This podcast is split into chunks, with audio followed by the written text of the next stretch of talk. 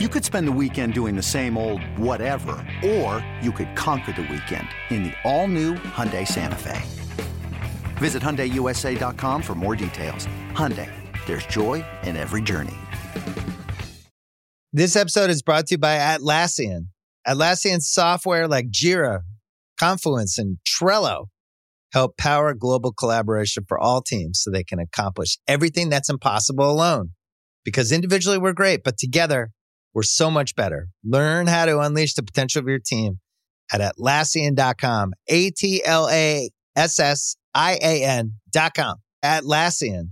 Tap the banner or visit this episode's page to learn more. Shouldn't you be at work?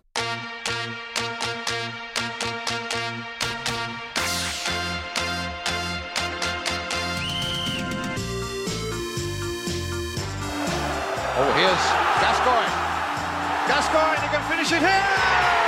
Paul Gascoigne! 2 0! Lampard!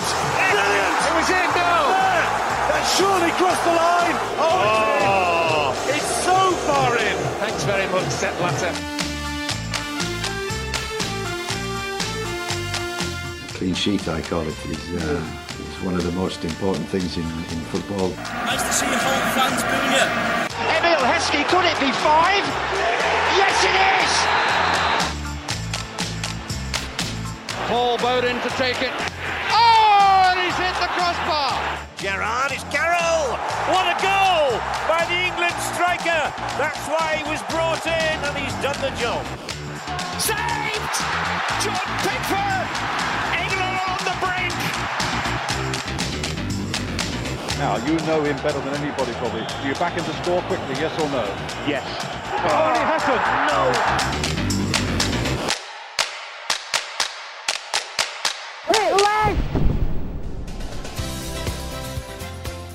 Hello and welcome to Quickly Kevin Will He Score? This is episode two of the tournament proper. I'm Chris Scull. Joining me, as always, Josh Widdicombe. Hello. And sitting there in a mid 90s Premier League referee's outfit is Michael Marden. Hello. So, as it's a Wednesday, our Wednesday and Friday episodes are available uh, to Patreon XJ8 members. Uh, Monday episodes are for everyone. So, this is a little taster of that episode. Uh, if you want to hear the full thing, sign up at the Quickly Kevin fan club. That's www.patreon.com forward slash Quickly Kevin. Enjoy. Well, can we discuss Scotland then? Yeah. Because I, I'd love to discuss. We discussed this a bit on the um, uh, the watch along of France Germany, but it it deserves discussing because really it is the moment of the tournament so far. For the record, before anyone thinks I'm some kind of awful, terrible, crowing Englishman, I really wanted Scotland to win, and Yes, I presume you two did as well. Yeah, really, really of wanted course. them to. Of course. Yeah, and um, I I should also correct myself. Uh, I got taken to task on the forum for referring to Ireland within the home nations, and I wouldn't I wouldn't like that to be the case. Obviously, uh, I, I support all the home nations. I also support Ireland for for a different reason. That's because half their players were English in the nineties. It's that simple. Um, but um, did you watch that goal? Yeah. I thought it was so exciting. Entry. He might have a go, but it's blocked. And instead the break is on. And Schick. Oh, he's gone for the spectacular. That is absolutely stunning for Patrick Schick. One of the great European Championship goals. A big blow for Scotland. But the Czechs won't care. That is absolutely extraordinary from Patrick Schick. the theatre of it. I think it might be the best lobbed goal. I've never seen a goalkeeper fall into his net in such a spectacular way. Well, I think that definitely added to the sort of spectacle of it in a way that had he just given up, as often keepers do in that instance, it wouldn't have. It's the same as if a keeper is chipped and it comes off the crossbar or like a great volley. There's Yeah. something about that little extra visual flourish that just makes it Yeah. more memorable. Well, I hate to break this to you, Michael, but do you know who visited the Scotland camp and presumably had a word with David Marshall? no way. Peter Schmeichel went No. to the Scotland camp. Pictures of him and David Marshall chatting. He's obviously told him. Put it on our Instagram. We'll Go put this to on the our edge- Instagram tomorrow. Go to the edge of your area and just hang about there. Don't worry about any any balls flying over you. Are your you joking, Scott? I am joking. Oh, I genuinely Ah. believed it.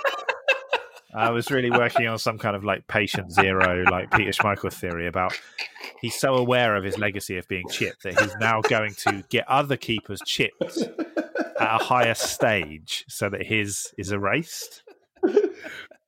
Um, I just thought Yeah. he just like Neil Sullivan obviously is a classic keeper being chipped or David Seaman. They bet they net they didn't reach the, the netting, and that netting was shallow at Selhurst Park. This was a deep netting, and he he fell in it. He looked like. Do you remember like when someone was struggling on the cargo net on the Eliminator? Like he looked like he was like just all over the shop. Can I just word of advice to all goalkeepers? If you're getting lobbed, have some dignity. know when it's over. Don't bundle yourself in the back of the net because that's what people remember. David Marshall there, he's made the goal more memorable by making a fool of himself. Yeah, essentially, Yes. give up. He's proper Norman Wisdom. He there. knew he was was Norman lobbed. Wisdom getting lobbed, wasn't he? What could he have done knowing that he's going to get lobbed to sort of style it away. out, style it out to make himself just look really kind of cool? Just drop, drop to your knees Oh, in the yeah. moment, Yeah. and just go. I've, no, I've, I've messed up. I was off my line. Don't run back in some vain attempt to do the impossible. Yeah. Um, it was also such a picturesque lob because it bent in, wasn't it? Yeah. Like everything. I wonder what point, even in the run back, do you think David Marshall thought, well, this is my life now? this is it. This is what I will always be remembered for. Farewell. I was fascinated watching it, thinking, who's going to be the first Scotland player to say something to him about it? Or does no one say anything about it? Do you just go, oh, unlucky? I suppose he was only 54 yards out. Don't, Like, how do you handle that? Because isn't it, in a way, it's more awkward being anyone else on the team than him. Yeah. Because you're like, what do you say? Are we just never going to talk to him again? Yeah, well, it was a bit like um, when Liverpool lost the Champions League final. I always thought this reflected Oh, quite badly on the Liverpool team, who I think are a great bunch of lads in general, uh, led by a great guy. But um, uh, what was that guy called Karius? And he made those two errors, possibly because he was concussed. And afterwards, he just seemed to be sat on his own, and no one seemed to be going over to him. Do you know what I mean? Oh, God. What would you say? Okay, let's let's just play it out. You walk into the dressing room and David Marshall's just sat there. What would be your opening gambit? Well, my instinct is you make a joke of it. I do you know what I'd say? I'd say I think you've got a bit of netting caught on your glove. I think you left your dignity back in that goal back there. I'm going to go back and see if we can pull it out. Say what you will about Peter Schmeichel. He he never chased back, did he? He'd, he'd at most just stand and jump on the spot. He knew his weakness. He knew his weakness, and he wasn't about to amplify it. Yeah. When he was lobbed, he had the dignity, like that Davor Suker one. He just look, he just watches it go over his head. I swear, if you zoom in, he cracks a smile. Right, but Peter Schmeichel approached being lobbed like a plane spotter at Heathrow. he just watched it go overhead, marked it down in his logbook, and then carried on with his day.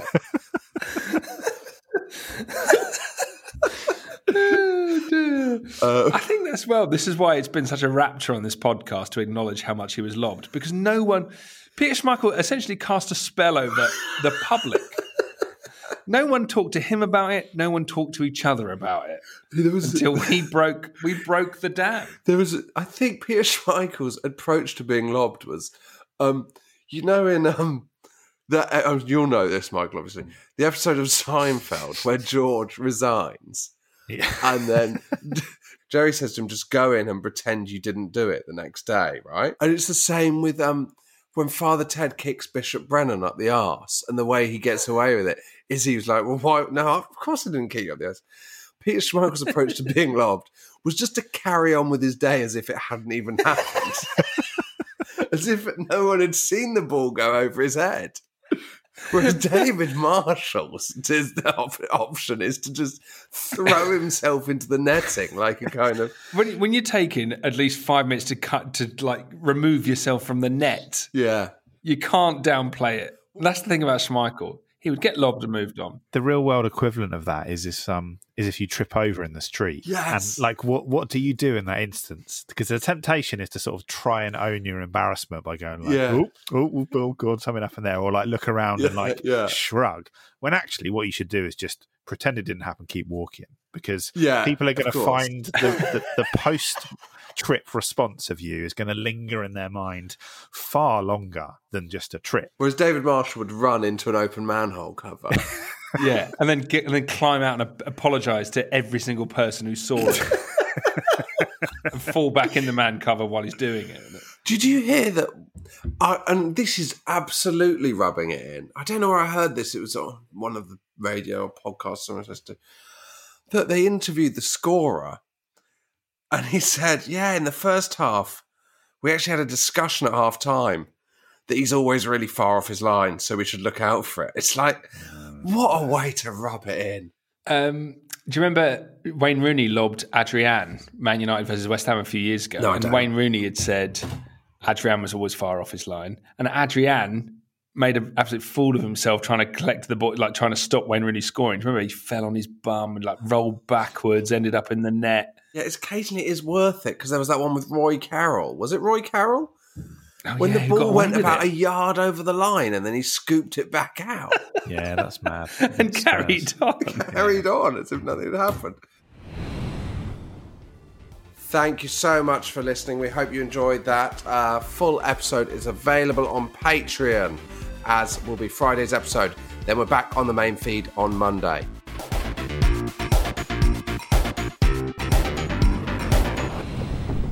Go, lads! Hit, lads! Hit, lads, over the top! This episode is brought to you by Hotels.com. When I went on my last holiday to Cape Town, it was amazing. My friends were there, the weather was phenomenal, and most importantly, the food was fantastic. But one thing I struggled with was finding the right places to stay. You know, all I want is a great bed, a fantastic shower, and breakfast that doesn't end at 8 a.m. I'm on holiday, I'm still sleeping. I also like ease, and the Hotels.com app easily helps me to find a perfect hotel for every trip. Whether you're looking for a family friendly getaway or a relaxing spa weekend, on the Hotels.com app, you can compare up to five hotels side by side. Now, why would you want to do that? So you can see prices, amenities, and star ratings. And best of all, you don't have to switch back and forth between options. See? Ease. So start planning your next getaway and find your perfect somewhere in the Hotels.com app today.